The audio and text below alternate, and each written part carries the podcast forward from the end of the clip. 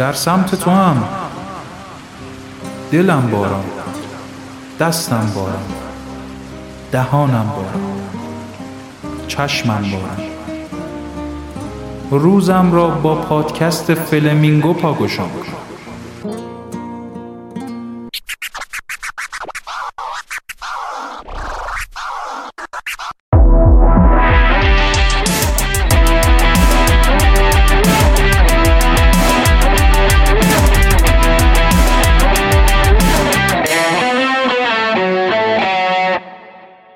سلام به همه شنوندگان و همراهان عزیز. این قسمت دهم پادکست فارسی فلمینگو سلام دوباره. باز هم مثل همیشه اخبار هفته گذشته رو بهتون میگیم. امروز که داریم این اپیزود رو ضبط می‌کنیم دوازدهم شهریور ماه هست که میشه دوم سپتامبر.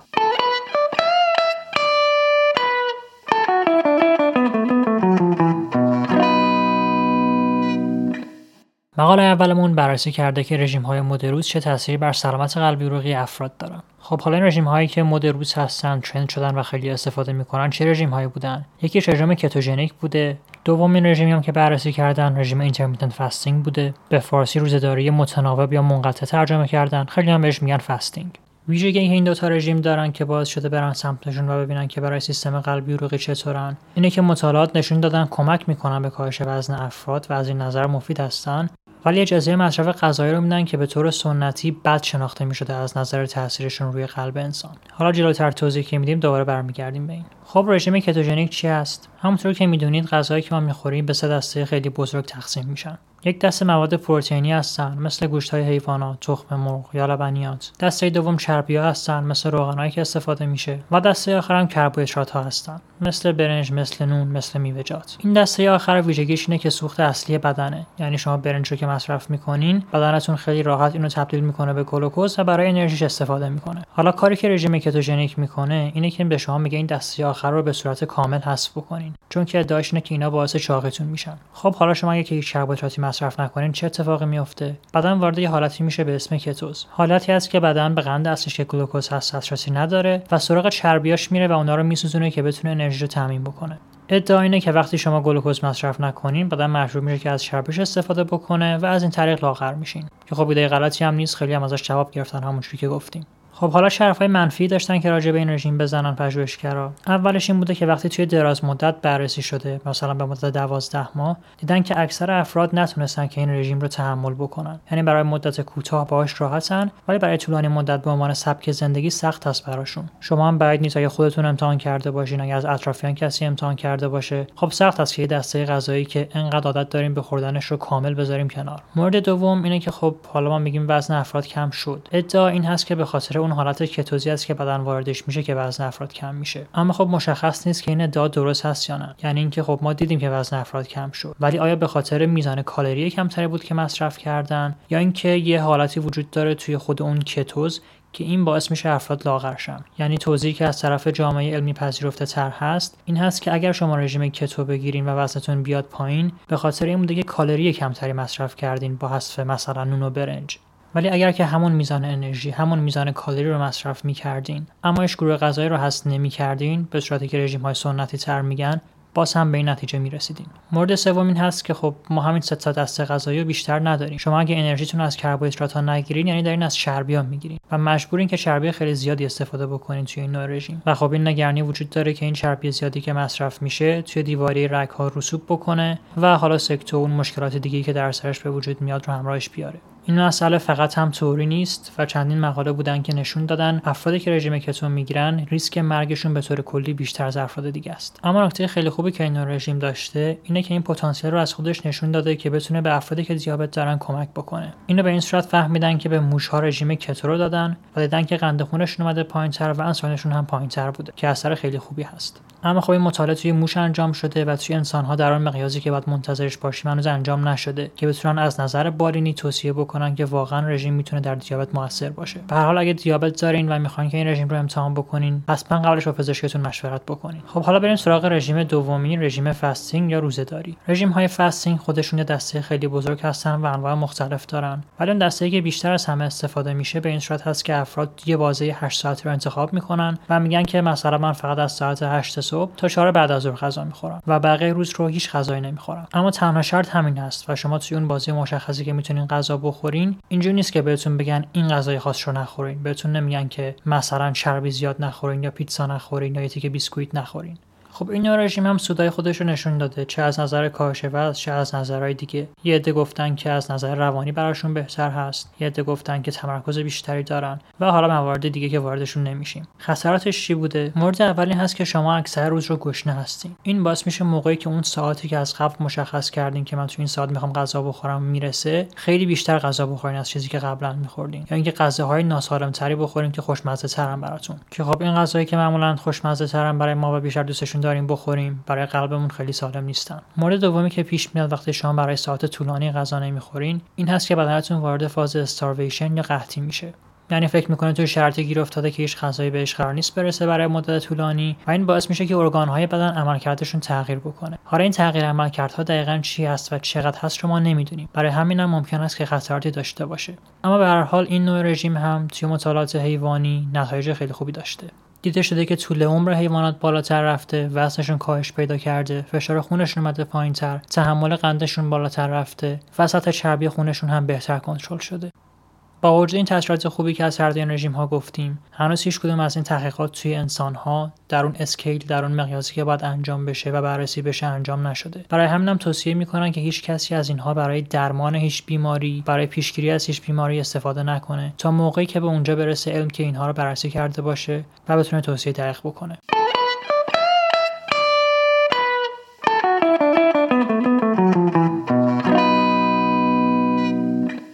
خب مقاله دوممون امروز از جهات مختلفی اهمیت داره. یکی اینکه خیلی هستن که جدیدا شل شدن در مقابله با ویروس کووید 19 یعنی دیگه به اون شکل قدیم رعایت نمی‌کنن. ماسک شاید نزنن شاید دستاشون رو ضد عفونی نکنن. بگن بابا اینا دیگه چه اهمیتی داره. شاید بعد هممون بگیریم که نمی‌دونم این قضیه تموم این صحبت ها یه مبحث دیگه که این مقاله رو اهمیتشون بره بالا مقاله هفته گذشتهمونه که راجع به سیفون کشیدن و اون که این آب می‌خوره به اون محصولات چه اتفاقی میفته و اینا با هم صحبت کردیم که احتمالا یادتون باشه و این مقاله اتفاقا به اون قضیه خیلی ارتباط داره. حالا عنوان این مقاله چی میگه؟ میگه که ویروس کووید 19 می‌تونه از طریق لوله های فاضلاب خونگی بین آپارتمان های مختلف منتقل بشه. خب یه چیزی که خیلی سرش توافق دارن و قبلا هم راجبش صحبت کردیم اینه که یکی از راه های اصلی انتقال ویروس کووید از طریق آیروسول های تنفسیه. یعنی چی؟ مثلا ما وقتی که عدسو سرفه می‌کنیم یه سری دراپلت های تنفسی آزاد می‌کنیم ذرات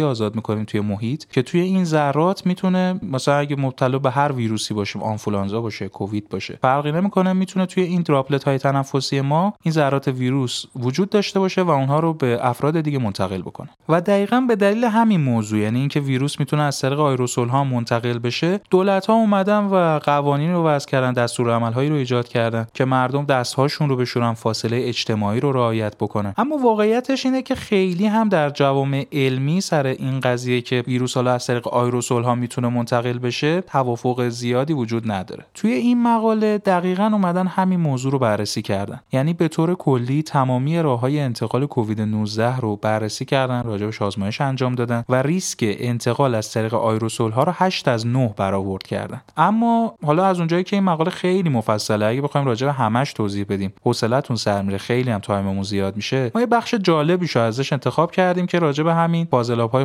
و انتقال کووید 19 از طریق لوله های فاضلاب. خب بعد از این توضیحات و مقدمه نسبتا طولانی بریم که داستان روکو پوسکنده براتون تعریف کنم. ببینید توی شهر گوانژو چین یه برجی بوده. یه ساختمونی شما در نظر بگیرید. طبقه 16 همه این برج یه ساختمونی بوده. ساختمون که نمیشه گفت آپارتمان. یا آپارتمانی بوده خالی از سکنه. یه مدتی اصلا کسی توش زندگی نمی‌کرد. خب تا اینجاشو داریم. دقیقا واحد پایینی این آپارتمانه توی طبقه 15 هم یه خونه بوده که توش پنج نفر کووید گرفته بودن. دو هفته قبلش یه هفته قبلش. خب پس الان داستان به طور کلی می‌دونیم که از چه قراره. یه آپارتمان توی طبقه 16 هم توی گوانژو چین طبقه 15 هم دقیقا واحد پایینیش 5 نفر توی فاصله یک تا دو هفته قبل کووید گرفته بودن. حالا اومدن توی این ساختمونه همون که خالی بوده. از سینک و در هموم و عرض شود به خدمت شما دستگیره این چی میگن شیر آب و اینها نمونه برداشتن. و توی این نمونه ها آرنه سارسکوو دو پیدا شده. در حالی که اصلا توی خونه کسی زندگی نمی‌کرده. خالی بود. نبوده پس از چه طریقی این RNA و این ویروس تونسته منتقل بشه و تو این خونه وجود داشته باشه؟ حالا به نظر شما چه چیزی می‌تونه این داستان ما رو جالب تر بکنه؟ یه چند ثانیه بهش فکر کنید. من وقت میدم. واقعا چی می‌تونه؟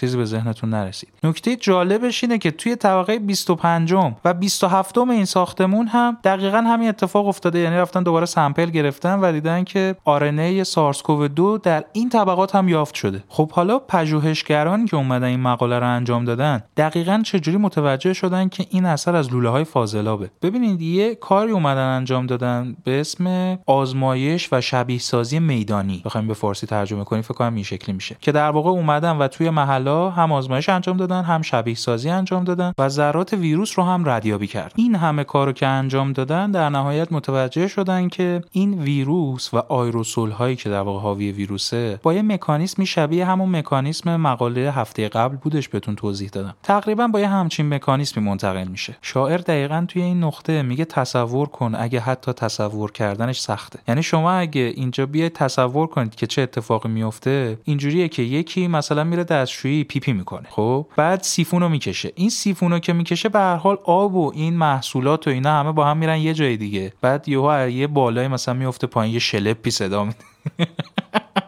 می‌دونم یه مقداری زشت شد یه مقداری شک کریپی باشه ولی واقعیتش اینه. وقتی که این اتفاق میفته این آیروسول ها توی هوا پخش میشن و این دقیقا می‌تونه اتفاقی باشه که باعث شده آیروسول از طبقه 15 همه ساختمون رسیده به طبقه 16 هم. حالا به نظر شما چه راه دیگه ای می‌تونه وجود داشته باشه که یه آیروسول خودش از طبقه 15 هم برسونه به طبقه 16 هم یا 25 هم یا 27 خب می‌تونه آسانسور سوار شه.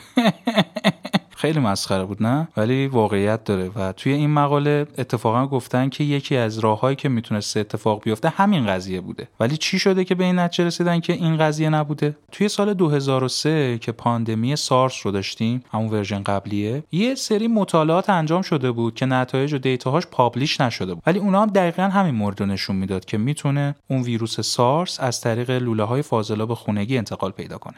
حالا نتیجه علمی اخلاقی پند حکیمانه که ما می‌تونیم از این مقاله بگیریم چیه؟ شما تصور کنید یه تیم تحقیقاتی کلی بودجه این همه ساعت آقا برو تو مسترا نمونه بگیر نمی‌دونم فلان کن بفهمی از چافازلاب نمی‌دونم ویروس میاد بالا اون همه وقت بذاری. پای کامپیوتر پابلیشش کن آقا نمی‌دونم فلان بیسار اینا که تش چی؟ تش اینه. مهمترین نکته در پیشگیری.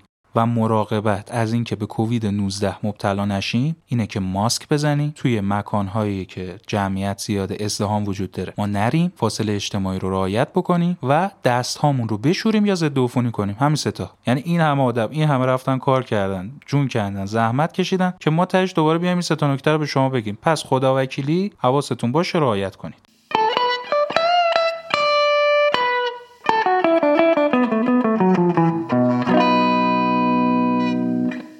می‌رسیم به مقاله سوم و مشکلات قلبی که در طولانی مدت کسایی که به کووید 19 مبتلا میشن ممکنه تجربه کنن. خب چرا این پژوهش انجام شده؟ همونجوری که می‌دونین کووید 19 بیشتر دستگاه تنفسی انسان رو درگیر می‌کنه. ولی همونجوری که قبلا هم چند بار اشاره کردیم فقط روی دستگاه تنفسی کار نمی‌کنه. روی خیلی دیگه از دستگاه بدن هم تاثیر می‌ذاره از جمله سیستم قلبی عروقی و باعث مرگ خیلی از این طریق شده. حالا اگر که ما بخوایم با عوارض قلبی عروقی این بیماری مبارزه بکنیم باید بدونیم که چرا این عوارض اصلا به وجود میان. آیا تاثیر مستقیم ویروس هستن؟ یا اینکه به خاطر التهاب سیستمی که به وجود میاد به خاطر اختلالات انقادی که به وجود میاره به طور غیر مستقیم سیستم قلبی هم درگیر میشه. تقریبا بدون این چکی الان هم قبول دارن که به صورت غیر مستقیم تاثیر می‌ذاره روی قلب انسان این ویروس. به این صورت که سل های ایمنی بدن به نیت دفاع از بدن موادی از خودشون ترشح می‌کنن به اسم سایتوکاین ها که خب اکثر تاثیراتشون مثبت هست و کمک می‌کنه به مبارزه با عفونت ها ولی می‌تونه باعث تشدید علائم قلبی بشه توی کسایی که مشکل دارن و حتی نارسایی قلبی به وجود بیاره. همینطور این ویروس باعث مشکلات انعقادی میشه. یعنی همونجوری که شما تصور کنید اگه دستتون زخم بشه یه مقداری خون میاد بیرون و لخته میشه. اینجا خونی که توی رگ ها جریان داره و بعد به همون صورت ادامه بده راهش رو لخته میشه و مشکلات زیادی به وجود میاره توی همه جای بدن از جمله سیستم قلبی عروقی. از طرف دیگه حدس می‌زنن که تاثیر مستقیم هم داشته باشه سارس کوو روی قلب انسان. حالا شاید همچین فکری بکنن. مورد اولش این هست که از طریق اون حالا پروتئین spike گیرنده ACE دو که بارها توضیح دادیم ویروس توانایی این رو داره که به قلب وارد بشه. فقط هم بحث تونستن نیست. دیدن که ژنوم ویروس اون ماده ژنتیکی که باهاش خودش رو تولید می‌کنه توی های قلبی کسایی که مبتلا بودن وجود داره. به علاوه عده زیادی از کسایی که مبتلا شدن حتی بعضی از کسایی که هیچ علامت دیگه از خودشون نشون ندادن. شواهدی از میوکاردیت ویروسی داشتن. میوکاردیت یعنی چی؟ یعنی اینکه بافت ماهیچه قلب ملتهب بشه. همین شواهد که کنار همدیگه قرار بگیرن این احتمال خیلی قوی میشه که این ویروس تمایل داشته باشه برای بافت قلبی انسان سمتش بره و به طور مستقیم درگیرش بکنه. حالا این ایده چطوری بررسی شده؟ توی آزمایشگاه با استفاده از سلولهای بنیادی انسان اومدن و سلولهای مایچه قلب رو ساختن. بعدم با روش های مهندسی بافت این سلول ها رو روی هم قرار دادن و تیکه بافت های سبودی که از جنس بافت قلب انسان هستن رو به وجود آوردن. این سلول ها رو در تماس با ویروس قرار دادن و داخل دستگاه انکوباتور گذاشتن تا ببینن که ویروسی عفونت زایی می‌کنه و تکثیر میشه یا نه. توانایی ویروس برای آسیب زایی به حدی بوده که 48 ساعت بعد از ورودش به این سلول های قلبی تونسته باعث توقف تپیدنشون بشه و اونا رو از بین ببره. برای کسایی که حالا یه مقدار زیست شناسی خوندن اون موج دپولارایزه شدنی که توی قلب شکل می‌گیره رو شدتش رو بسیار ورده پایینتر سرعت هدایت پمپ‌های قلبی رو هم کم کرده و باعث کاهش تعداد ضربان ها هم شده. از نظر پژوهشگرا این نتایجی که به دست آوردن می‌تونه توجیه کننده خیلی از مشکلات قلبی باشه که توی بیماران کووید 19 دیده میشه و احتمالا طی هفته و ماه‌های آینده مطالعات خیلی بیشتری راجع به این موضوع بیرون میاد که ببینیم با این مشکلات باید چطوری برخورد بشه.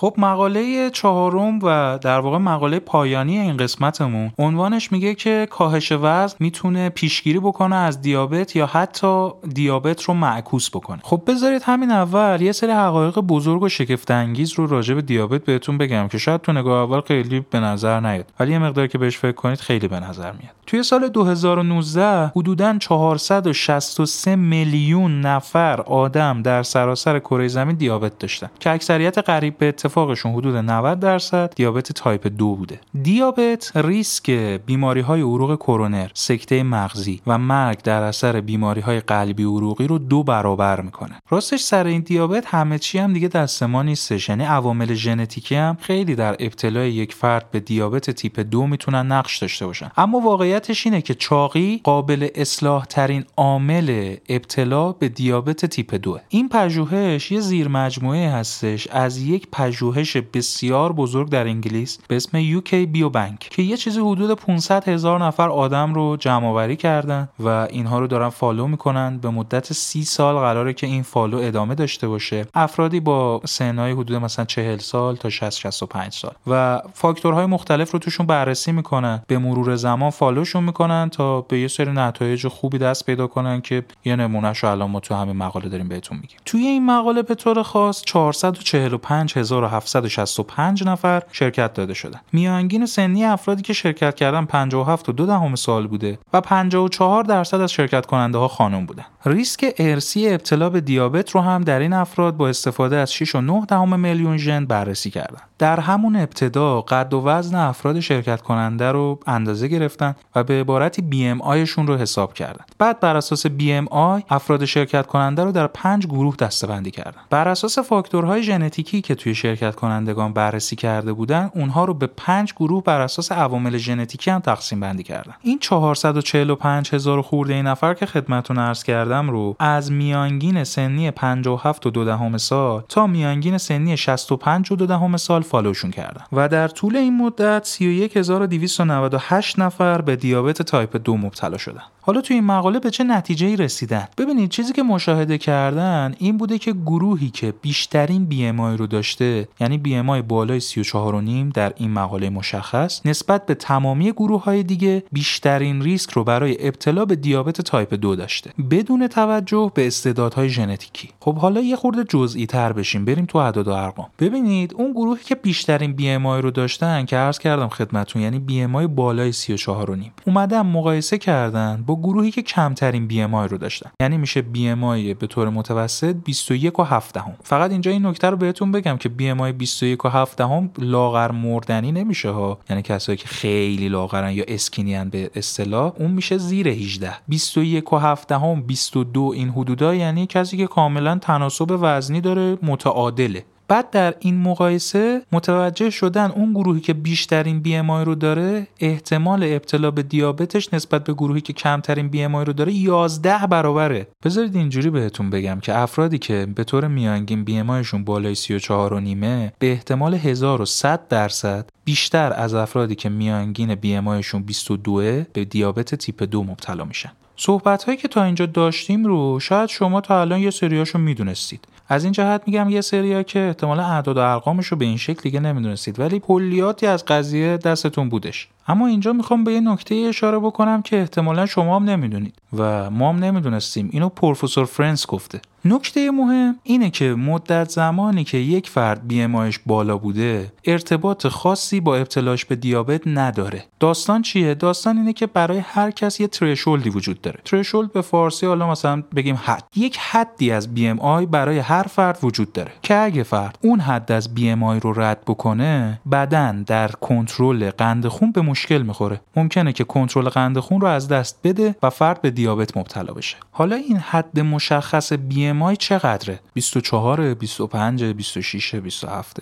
واقعیتش اینه که حد مشخصی از بی ام برای عموم جامعه وجود نداره. برای هر کسی با توجه به فاکتورهای ژنتیکی با توجه به بدنش قابل تعیین هستش. البته ما نمی‌تونیم اینو مثلا با ابزار و با کامپیوتر و این داستانا فعلا الان تشخیصش بدیم. مسئله اینه که هر کسی باید BMI خودش و قند خونش رو به طور مرتب چک بکنه. و این نقطه رو برای خودش حالا به دست بیاره. من ترجیح اینه که سعی کنید که این نقطه رو به دست نیارید. همیشه وزن خودتون رو متناسب نگه دارید. ولی پروفسور فرنس هم والا همچین حرفی زده. در ادامه بحث با ذکر دو نکته از پروفسور عزیز این مقاله رو به پایان میرسونم. نکته اول کسی که قند خونش میره بالا و بی رو چک می‌کنه می‌بینه بی زیاده خیلی مهم و حیاتیه که در درجه اول سعی کنه وزنش رو بیاره پایین. و نکته دوم این که در مراحل اولیه دیابت کسانی که متوجه میشن و وزنشون رو کاهش میدن می‌تونه پیشگیری بکنه از ادامه روند دیابت و حتی می‌تونه معکوس بکنه دیابت رو. واقعا این حرفای دکتر هستش که باید قول بدید که حتما یادتون بمونه.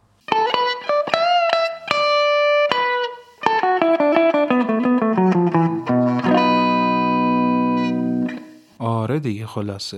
این قسمت از پادکست فلمینگو هم به پایان رسید. به هر حال هر شروعی یه پایانی داره و هر پایانی یک شروع مجدد. در پایان این قسمت فکر می‌کنم که یه گفتگویی باید با هم داشته باشیم و اونم راجع به اینه که ما کلی ایده و کلی پلن برای اجرا کردن داریم توی پادکست فلمینگو. خیلی کارا که می‌تونه جذابترش بکنه از دید خودمون و شما باش بیشتر حال بکنید. اما واقعیتش اینه که ما خب دانشجو پزشکیم و مخصوصا کسانی که مقداری دستشون تو کاره می‌دونن که خیلی مشکلات و بدبختی ها و امتحان و کلاس و چیزهای مختلفی در این حین و بین وجود داره که دست و بال ما رو واقعا چفت و بست می‌کنه. آزادی حرکت رو ازمون گرفته. اما می‌خوام بهتون بگم که ما داریم تلاش می‌کنیم در این حین و از کمترین زمانهای موجود استفاده می‌کنیم برای اینکه بتونیم ایده های خودمون رو کم کم پیاده سازی بکنیم و به گوش شما برسونیم. اینو گفتم که فکر نکنید که این پادکست روالش همین شکلیه و قرار همینجوری ادامه پیدا بکنه. نه کلی فکرها و ایده های جدید وجود داره اما پیاده کردنشون یه زمانی می‌خواد.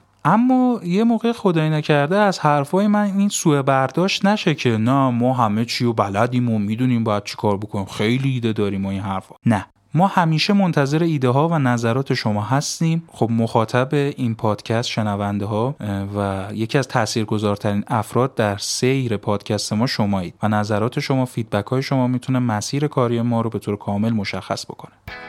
خب دیگه زیاده گویی نکنم خیلی حرفامو خلاصه کنم. مثل همیشه مرسی از اینکه ما رو گوش می‌دید ازمون حمایت می‌کنید به دوستانتون ما رو معرفی می‌کنید و مرسی از اینکه صبر می‌کنید تا چیزهای خیلی بهتر و ایده های خیلی خفنتر رو در آینده بشنوید. تا درودی دیگر بدرود.